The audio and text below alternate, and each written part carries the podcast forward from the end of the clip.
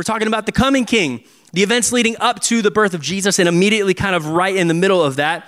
And we knew that the people of Israel, they had been looking for a Messiah right they had been looking for this messiah for years and years and years hundreds if not thousands of years there was there was prophecies that were foretold about this messiah that would come and they didn't exactly know what it would look like but everybody was waiting for this messiah and so what we're going to look at in this series is how jesus didn't exactly fit the mold of the king and the Messiah that they thought that he was going to be, right? They didn't think he was going to be a servant. They didn't think he was going to come as a baby, right? Just like a humble baby in a manger. They didn't think that that's how it was going to be. They thought it was going to be some big, massive show, right? Some big thing, and, and, and, and maybe not a, uh, a, a friend of sinners, right? And that's what Jesus was. They thought he was going to come lead this big military revolution, and maybe Jesus didn't exactly do that, but we know that he is not an earthly king, but he is the king of the universe. Amen? And he's the king of our hearts, he's the king of our lives, and that's how we know our King Jesus. So, uh, today, I want to talk to you a little bit about the story of actually a song that we sang. It, it, kind of inspired this message when I found out that, that they were going to be singing Hark the Herald Angels Sing. And I started to kind of look into the history of that song. And man, I, the Lord just started speaking to me through that. And, and we're going to look at the story that that song is actually about. So I want to give you a little backstory on Hark the Herald Angels Sing. It's one of the most popular Christmas carols that we sing today, right? You'll hear it all over the radio. You'll hear it all over the place. Uh, it was written by Charles Wesley, which is actually the brother of John Wesley, who started kind of the Methodist movement, okay? So it's really interesting. Both of those brothers had a really, really big role in that movement, but Charles was the one that wrote many, many, many hymns. And he wrote it, it was found in a collection of hymns in 1739 for the very first time. And now it's all over the radio during the Christmas season. How many of you guys uh, love listening to Christmas music? You put it on your radio. Is that you? Like you're just constantly listening to it? My wife is a Christmas fanatic. She loves listening to Christmas music. She was one of those people that had the Christmas tree up super early. She said, Trev, we got to get this thing up. And I'm like, babe, I just don't know about that. Like it's, it's, it's still really early. She was like, Trev, we got to buy some lights. We just bought a house, our very first house. We've been married for four and a half years now. And we finally got a house. We were renting the whole time. And and so everyone in Plum Creek, they just they just go so hard at Christmas, y'all.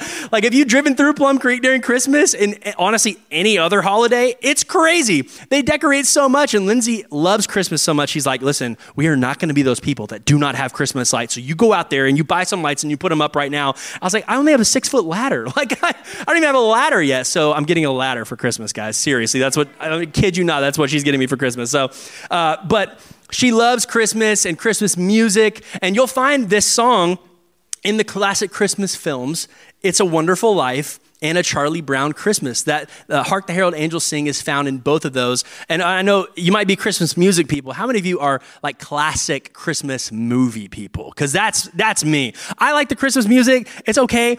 I love the classic Christmas movies. Uh, Lindsay, on the other hand, once again, something that we're a little different in. She is the Hallmark Christmas movie lady. All right. How many of you ladies are out there that love your Hallmark Christmas movies? Okay, I see a few of you out there. What's up? What's up? Y'all love a good love story especially when snow is involved, okay? You know, so uh, if it's in the mountains and there's snow and it's Christmas, you know it's to be heartwarming, you know?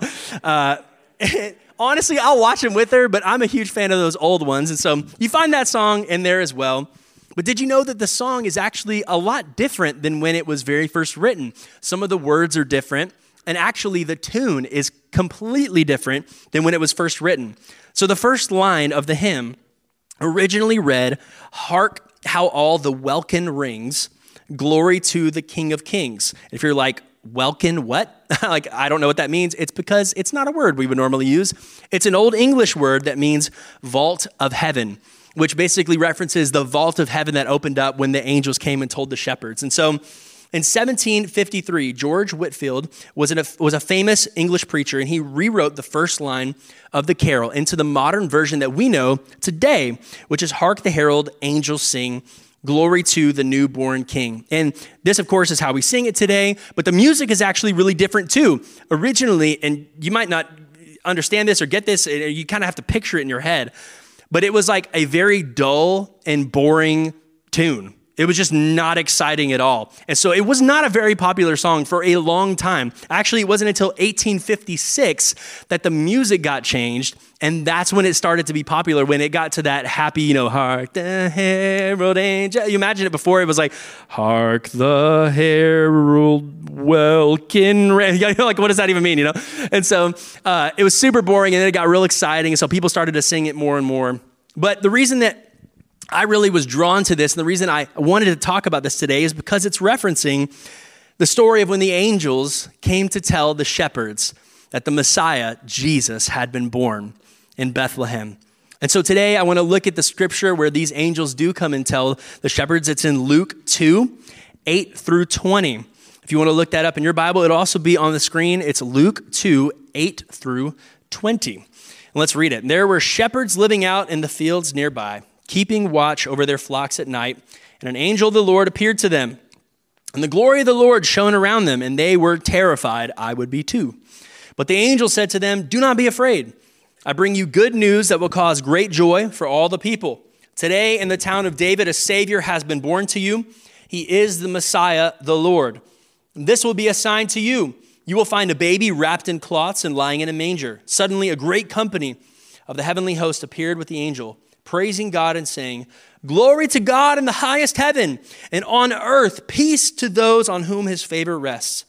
When the angels had left them and gone into heaven, the shepherds said to one another, Let's go to Bethlehem and see this thing that has happened, which the Lord has told us about. So they hurried off and found Mary and Joseph and the baby who was lying in the manger. When they had seen him, they spread the word concerning what had been told them about this child. And all who heard it were amazed at what the shepherds said to them. But Mary treasured up all these things and pondered them in her heart. The shepherds returned, glorifying and praising God for all the things they had heard and seen, which were just as they had been told. Let's pray. Lord Jesus, I just ask right now that you would give me the grace to tell this story in the best way that I can, and, and that it would not be my words, but your words, Lord, that you would bless our time together, and that you, we know that your word does not return void. So we ask that your spirit would move through us right now and, and t- teach us a new word that we might, maybe have never heard before. In Jesus' name, amen. Amen. So the shepherds were the very first people to hear that the Savior, the Messiah, the one that they had been waiting on for years, was born. Isn't it interesting? Right? That, that, that the angels and that God chooses to reveal this to some shepherds, right? It wasn't announced to some royalty. It wasn't announced to, you know, somebody that had a lot of influence, somebody that was maybe a politician or something like that. It wasn't announced to any of those kinds of people, but it was actually announced to the shepherds. I mean, we've been waiting thousands of years, at least hundreds of years for sure, with all these different prophecies. We know that there's this Messiah coming, and God, you have these big plans for the world. You're going to save the world. You're going to send your son, Jesus. And, you know, and they knew that there was a Messiah coming, but you're going to reveal these big plans to some shepherds? Like just some random dudes out in the field? Like you couldn't have found anybody better. Why not the religious leaders, right? Like, why not? The pastors of the day. Wouldn't that make more sense to reveal it to those people who, who actually really knew the scriptures really, really well? Or maybe like an Instagram influencer that has like a lot of followers, you know, like they can like post it out and tweet it out and be like, or like a professional athlete or something. They tweet it out and say, hey, yo, I just met Jesus. You know, the angels came. It was crazy, you know, and like everybody knows about it immediately. No, that's not how God chose to do it. More often than not, God chooses to do things differently than we would. And kind of the main point of the message today, if you're taking notes, I would encourage you to write some stuff down today. There's going to be some good stuff that I feel like we all need to remember this Christmas season.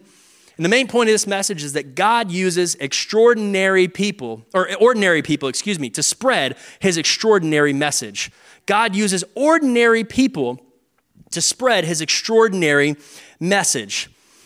And God has done this since the beginning of time. Since the very beginning, you look all the way back to the beginning of the Bible and you see that this is what God did. And we're going to look at a few of those people today and the things that maybe they thought, the things that they felt, uh, and maybe the people that you might not have expected that God would have used to carry his message or to carry out his will in the world, the ones that God entrusted with his precious message. And we're going to look at how you also might be able to relate to those people and how you can carry the important message of Jesus in your everyday life. So if I had to have a subtitle, all right, for this message, which I, I do, if I had to have a subtitle, I don't normally like subtitles, but this is what I'm doing. The title of my message is Ordinary People, Extraordinary Message.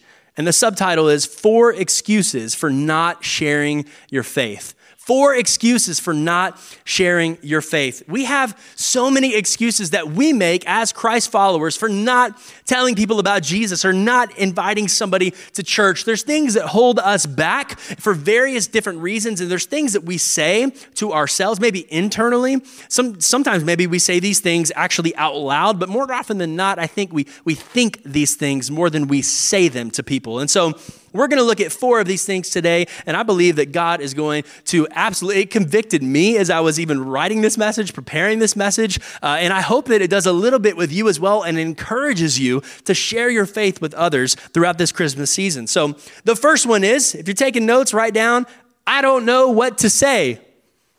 Have you ever thought that before? When you're trying to share your faith with somebody, or you've thought, you know, I, I, I want to tell people about Jesus. You know, I, I know that it's commanded. I know that, that God has done some amazing things in my life, and I would love to tell my friends or my family or whatever it might be, but I just don't know what to say. You know, like I don't have the right words, and maybe I'm not like that great with public speaking. You know, I'm not like somebody that gets on the stage and preaches with the microphone or anything like that. I just don't have the words to say. You know what that reminds me a lot of? That reminds me a lot of Moses, right? Moses was very, very, very much like that. He actually said, I don't really know what to say. So let's look at Exodus 4 10 through 13. Moses said to the Lord, Pardon your servant, Lord. I have never been eloquent, neither in the past nor since you have spoken to your servant. I am slow of speech and tongue. What is he saying? He's saying, God, uh, I don't really know how to talk that good. I, I ain't ever been one of those people that can talk real good, Lord. You know, that's not me. I'm not the one that gets up on stage and, and, and talks in front of people. And God was asking him, if you know the story, he, he goes to this burning bush and the presence of the Lord is there and it's, it's amazing. And God starts to talk to him saying, you know what, you're going to be the one that I'm going to send to Egypt to go get the Hebrew people out of captivity. And Moses is like, say what? You know, like, I, I'm not going to be good at this, Lord. You know that I'm not a public speaker. I'm not very eloquent. I've always been kind of slow with my words. And so, why are you asking me to do this? And let's move on in this. In verse 11, it says, The Lord said to him, Who gave human beings their mouths? Who makes them deaf or mute? Who gives them sight or makes them blind? Is it not I, the Lord? Now go, I will help you speak and will teach you what to say. But Moses said, Pardon your servant, Lord. Please send someone else. Please send somebody else. I don't know the words to say. God, I mean, I, I know that you've, you've given me these, these words that you've told me to, to, to tell Pharaoh, but, but I don't know. I'm going to mess it up. There's no way that I can really make a difference. You know, Pharaoh's just going to laugh at me. You know, I'm going to maybe stutter or whatever it might be. Actually, a lot of scholars think that Moses potentially could have had a speech impediment. Uh, he could have had a stutter of some sort. And so Moses is saying, Why in the world would you choose me to take this important message out? God, this doesn't make any sense. And this actually reveals his heart when he says, Please send somebody else.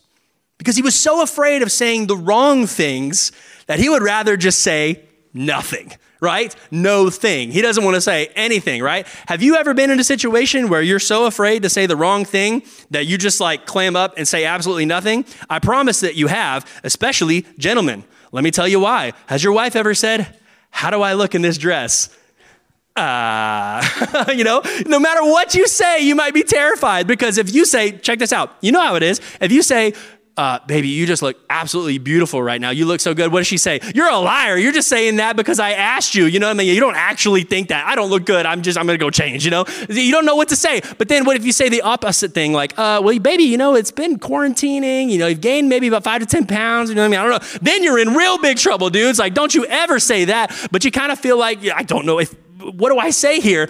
And so what ends up coming out is, ah, mm, Mm-hmm. you know, like you just don't say anything because you don't really know what to say. And I guarantee you that you've been in that situation before at some point in your life. Maybe you're just not sure what to say, so you'd rather just stay out of it. You'd rather just say nothing. You'd rather not deal with the conflict You'd rather not deal with whatever's going on. But you know what Moses ended up doing? Moses showed up.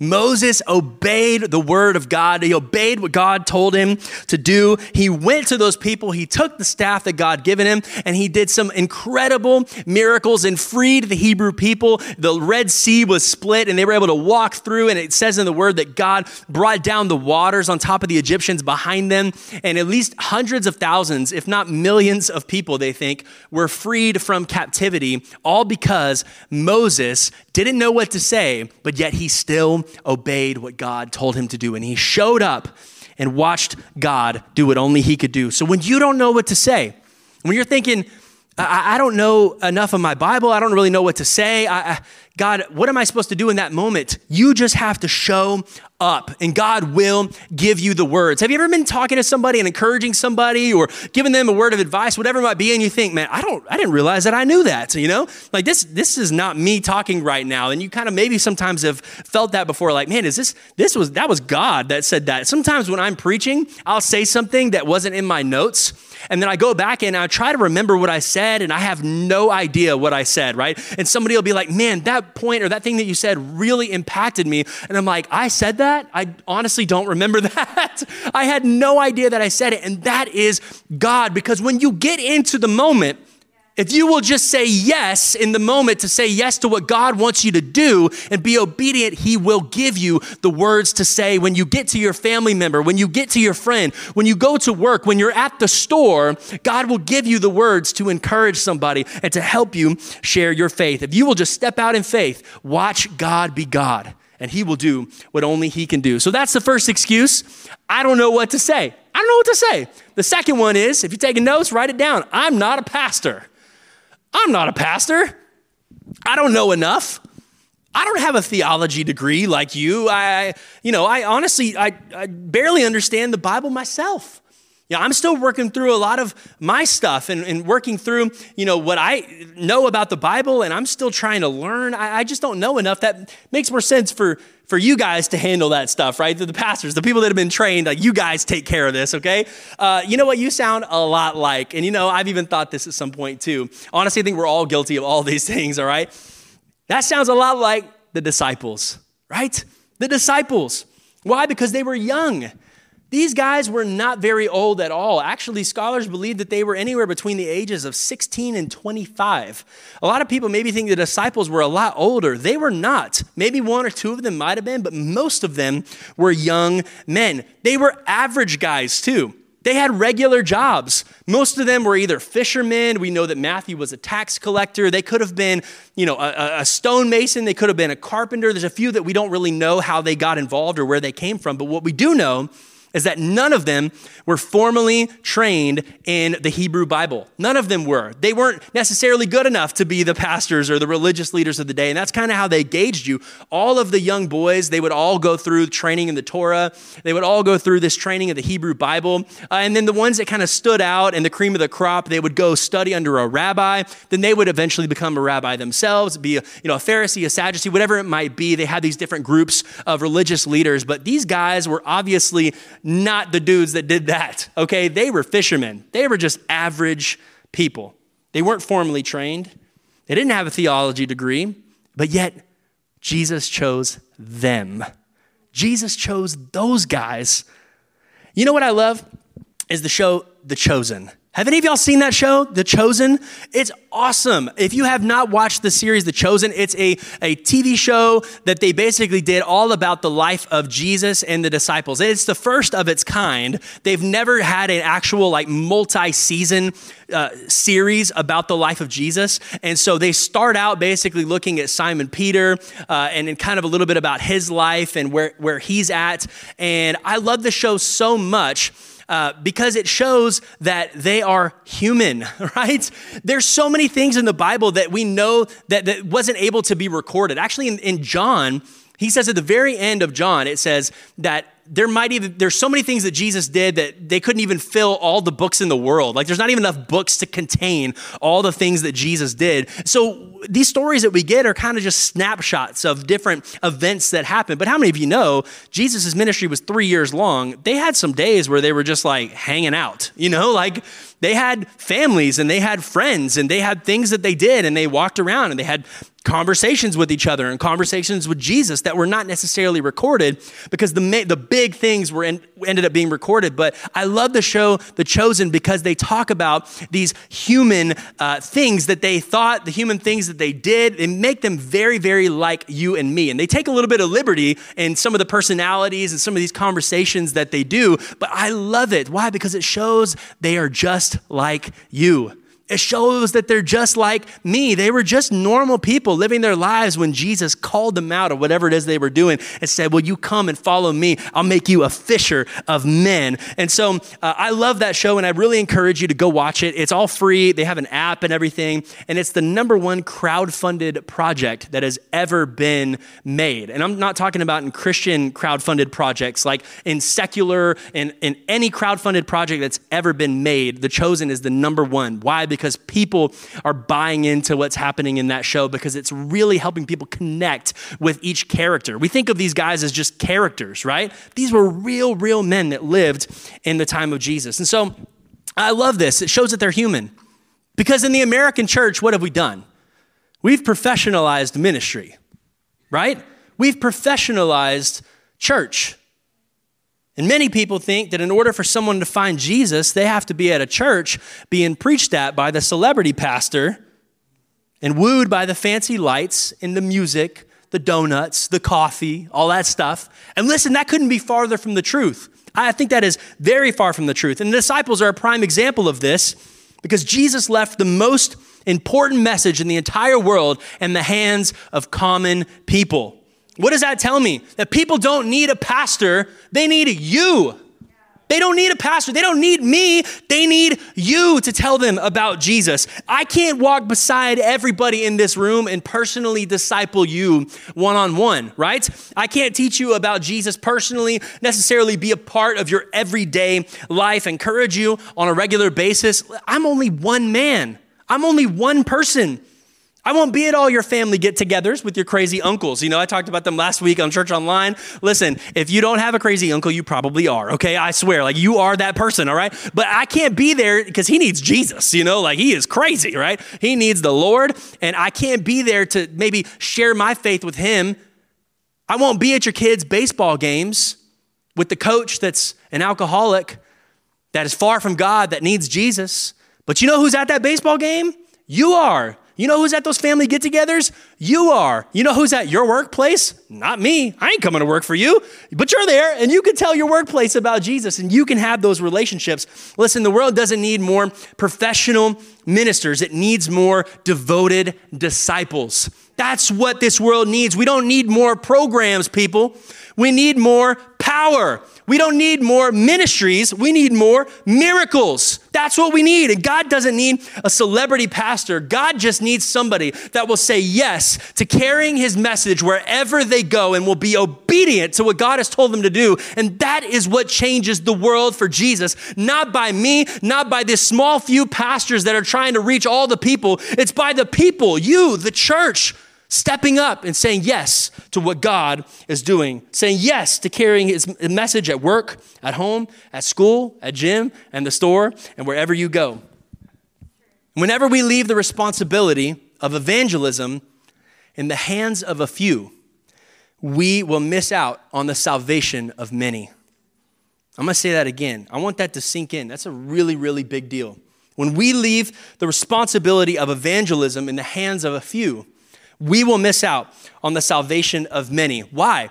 Because this isn't like LeBron James, like putting his team on his back and going and winning the championship, scoring 40 points a game. You know, like that's not, I'm not LeBron here, and you guys aren't just like the bench players, all right? This is a team sport, people. We're in this thing together. We're all playing our role, and the, the, the places that you go and the people that you meet, listen, I might not ever meet them, but you know them, right? I can't influence them, but you can influence them. And this is a team sport that we're involved in. We all have to work together together. So uh, listen, I'm not LeBron James. He'd probably tower over me. He would beat me up, people. All right. That dude is crazy, right? But I'm not him. All right. I'm not putting people on my back. And this isn't my responsibility to save all of the city of Kyle and of Hays County. You know what? Jesus has given all of us that responsibility. The Bible says that we are a priesthood of believers. What does that mean? That you're a priest, right? Even though you don't have a theology degree, maybe, maybe you do, right? But but you are a priest in this town, in this city. And so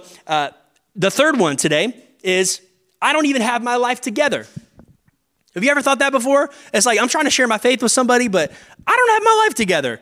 I don't even have my stuff going on right now. So, like, how am I supposed to help somebody else? Maybe I have too much of a past. There's, there's things in my life that I've done. I just don't know if, if God can really honestly use me. If this is the attitude that you take, you will never lead somebody to Jesus, right? You'll never lead somebody to Jesus. Why? Because we are all always working through our stuff, all right? We always have something that we're having to work through. And you know who this might sound a little bit like to me is Paul. It sounds a lot like Paul. Paul was formerly known as Saul, all right? He was a Pharisee, a religious leader who actually persecuted and approved of the killing of Christians. Now, Paul lived probably during the time of Jesus, but he kind of came after Jesus had already left. And so the disciples, the apostles were still alive and they were still spreading the word. And, and, and Saul, this man who was a Pharisee, right, a religious leader, approved of the killing of many of these people. Why? Because he didn't necessarily believe that Jesus was the Son of God. He thought it was a blasphemy, just like all the other religious Jew, uh, Jews did. And that's why they ended up killing Jesus in the first place. And so Saul has this amazing transformation where Jesus actually shows up to him in person. Jesus shows up to him. Now, this is after he had already been gone for a while now.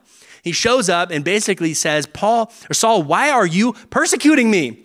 Why are you persecuting my people? Listen, I have so much more for you. And now instead of you persecuting me and my people, I'm going to flip this thing around. And now you are going to go out and help people find me. And so he has this incredible transformation. And so, if anything, that should encourage you and encourage me that if you have a past and you have things in your life that you're not proud of, right?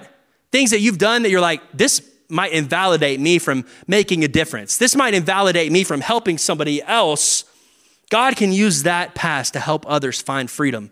He can use your pain to help people get out of the prisons that they are in. Even Paul in Romans 7 said that he still kind of struggled with sin a little bit. He still had some issues. He said, The things that I want to do, the things that honor God, the good things, I'm trying to honor God. You know, we're all trying to honor God in our lives, right? Those things that I want to do, I don't do them.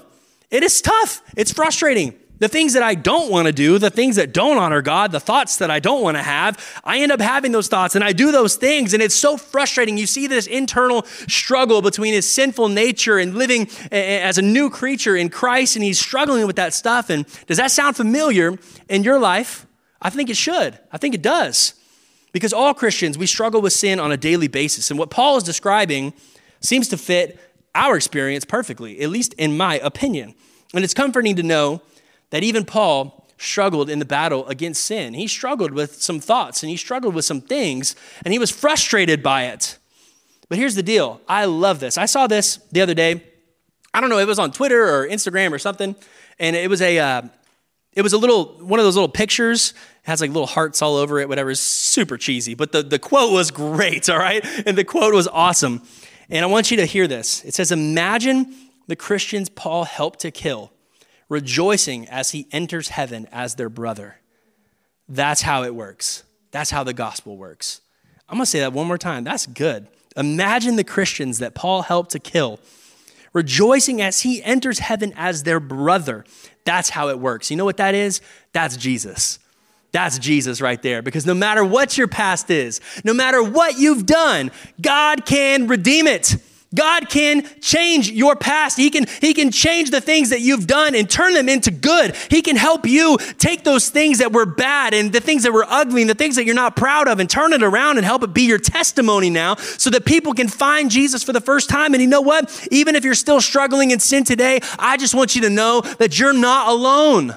You're not alone. Paul struggled. The disciples had issues. Many people in the Bible had issues over and over. The Israelites constantly, we talked about two weeks ago or last week, the cycle that the Israelites went in where they were constantly serving the Lord. Then they'd forget about the Lord. They'd go into sin and they'd start serving other gods. They'd get wrecked by God and then they would come back. And we go through that cycle so many times in our life. But I want to encourage you today that Paul says just a few verses later in Romans 8, he goes through all this stuff where he's frustrated about the sinful nature and, and he does he's not doing the things that he wants to do and he's doing the things he doesn't want to do. But then in Romans 8, he says, Therefore, there is no condemnation in Christ Jesus.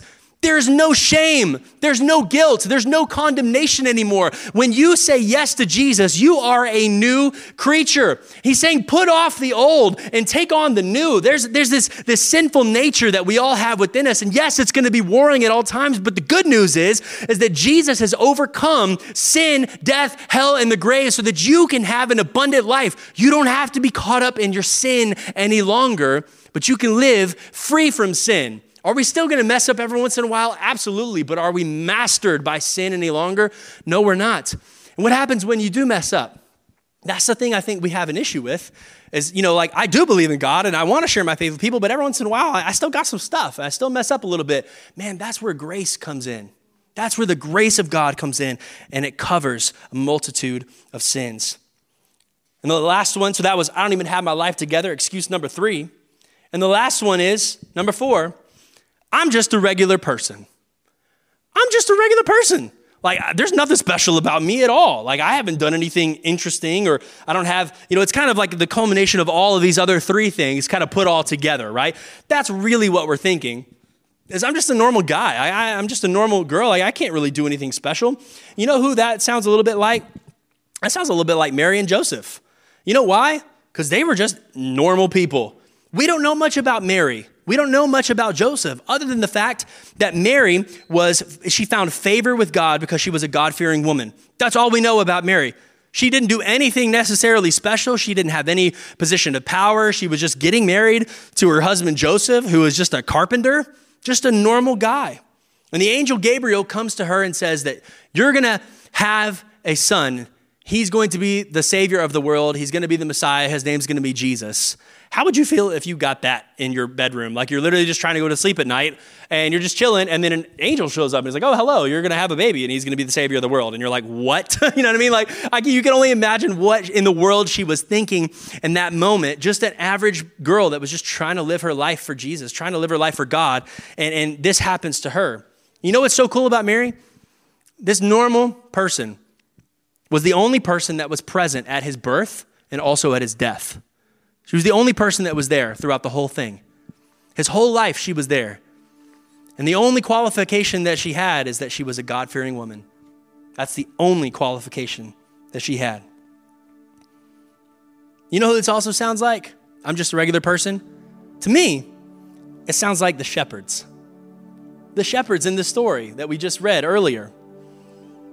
The song that we sing, Hark the Herald, angels sing, Glory to the newborn King. These angels that are coming and telling them about this Messiah, this Jesus that had been born in Bethlehem. If you know anything about shepherds, their job was not envied, okay? It was not an envious job by any means. Most people probably didn't really want to be a shepherd. Well, what did their job look like? Why, why is that? Because shepherds would leave their home leave the comfort of, of where they lived and they would go out and actually kind of live among the flock. They actually lived with the sheep. They would go and travel with them and roam around from place to place as the sheep had to eat and, and, and graze around, and they would just kind of actually uh, become one of them. Even though the shepherds were humans and they were greater, right? They were obviously bigger than the sheep. They could easily kill the sheep if they wanted to. Shepherds were humans. They were more complex, they were more powerful than any sheep, but they kind of come to be seen as one of the flock. And, and you have to think a shepherd's job is, is pretty nasty. You know, I mean, like they're, they're, they're going around with these sheep and they're kind of nomads in a sense and they're hanging out and they're, they're getting dirty and they're in the dirt and they're eating the same things sometimes that the sheep are eating, you know, like they're eating at the same table almost as these sheep. It wasn't an envious job. And they were pretty low status in the eyes of the world. Some people would say that they they think that they were kind of outcasts, and I don't necessarily know if that's true, but we definitely know that they were low status. They weren't like a, a politician or a religious leader or a, a lawyer or anything like that that would have been thought of in high regard. It was just a blue collar, normal, average job. And these guys were just regular guys with a day job. The shepherds that the angels came to visit, just working their day job, just trying to make their living. That's all they were doing. But in 1 Corinthians 1:27, there's a verse that I hold on to in my life and I think you should too.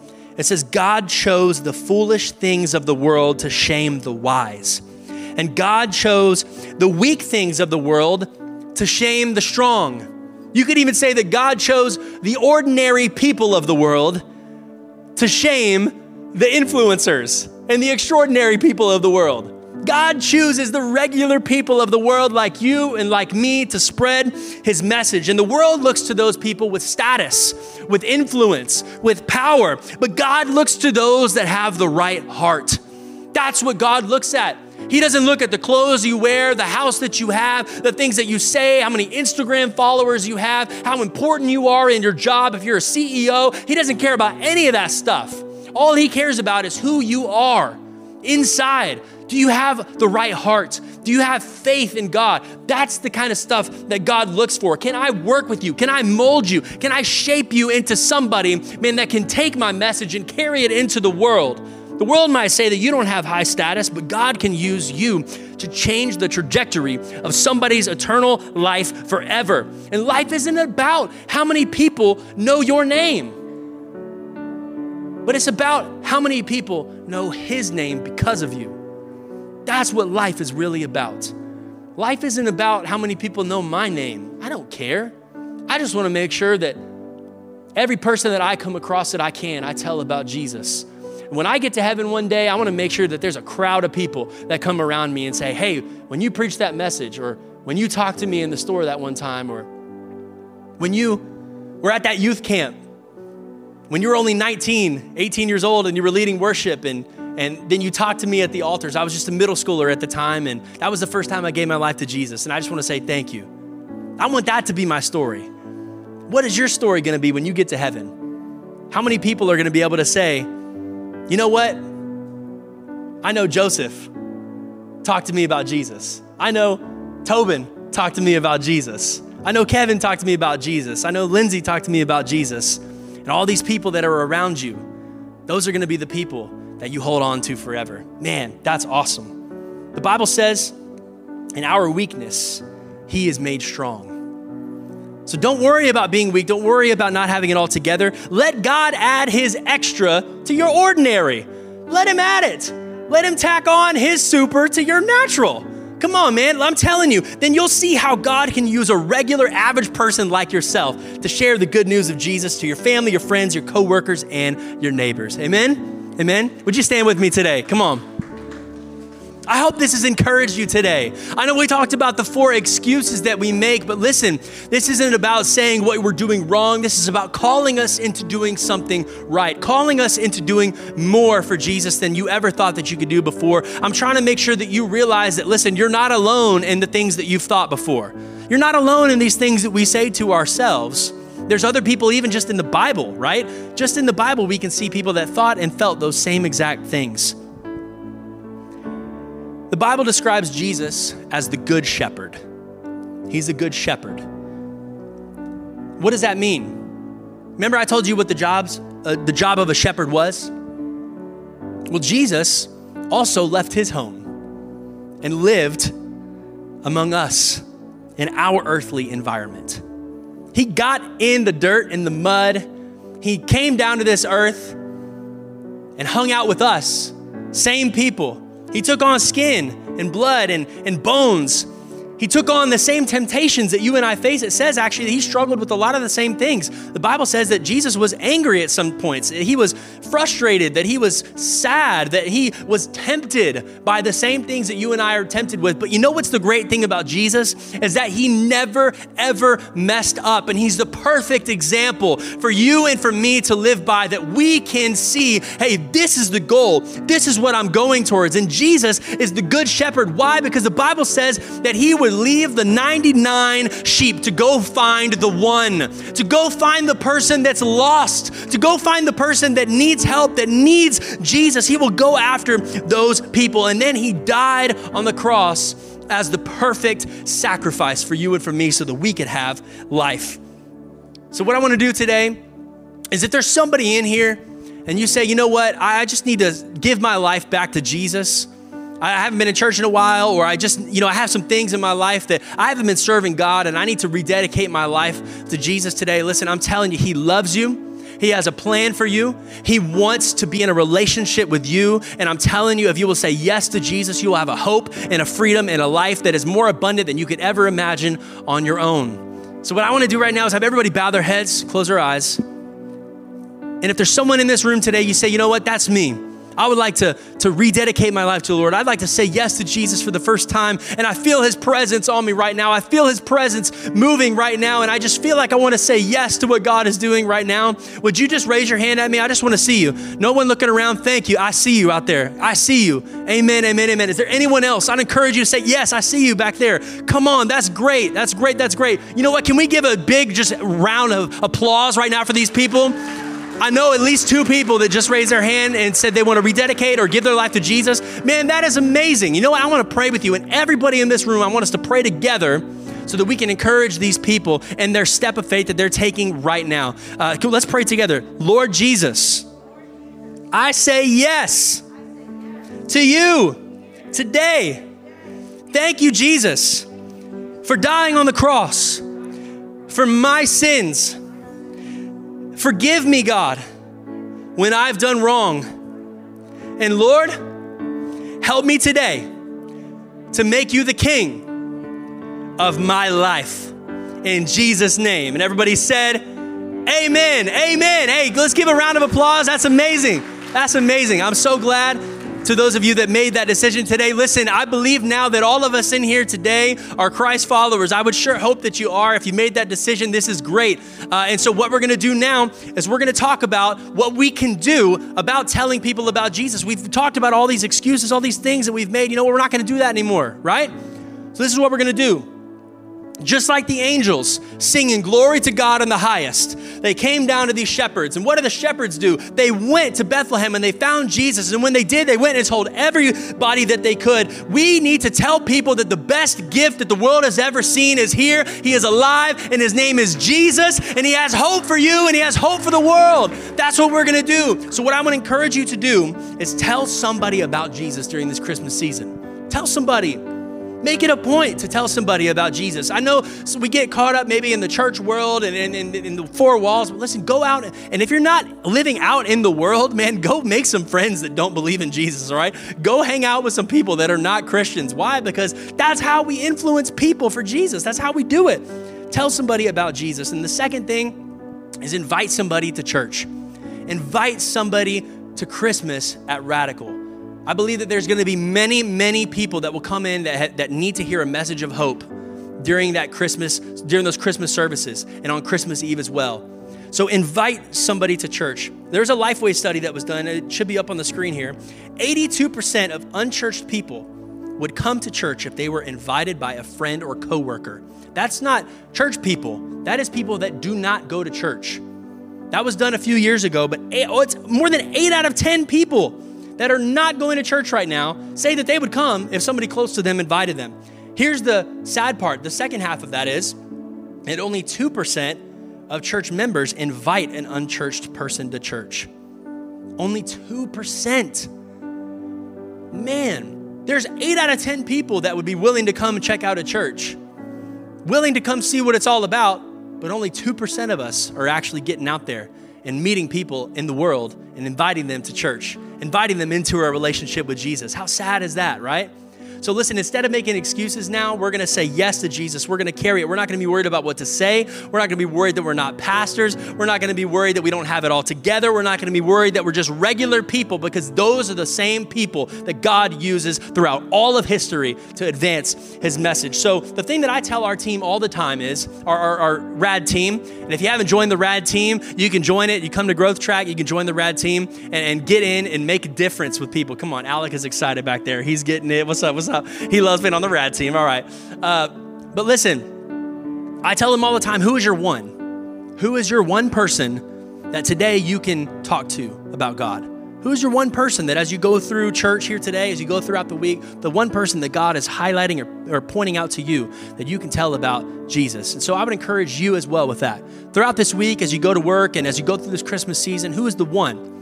And as you reserve your Christmas tickets, which I want you to do, uh, if we can even put that up on the screen, uh, the, the Christmas service times, you have to go online and reserve those Christmas tickets. And this is what I want you to do. I'm going to challenge you today. Reserve some extra tickets for the people that you're going to invite. Reserve some extra tickets for the people that you're going to invite and that are going to say yes. Amen. You know what that is? That's called having some faith, people. That's what that is. Have some faith that when you say yes to what God has called you to do, you say yes to inviting somebody to church and to spreading the gospel, man, that they're going to respond to that. So get some extra tickets. You know what? And then I believe that they're going to say yes. They're going to come and their life is going to be changed. Whether it's family, friends, coworkers, whatever it might be, invite them to Christmas at Radical and make sure that you remember throughout this next week, the next few weeks, who is your one? Will you commit to doing that with me throughout this Christmas season? Can we do that together? Amen. Amen.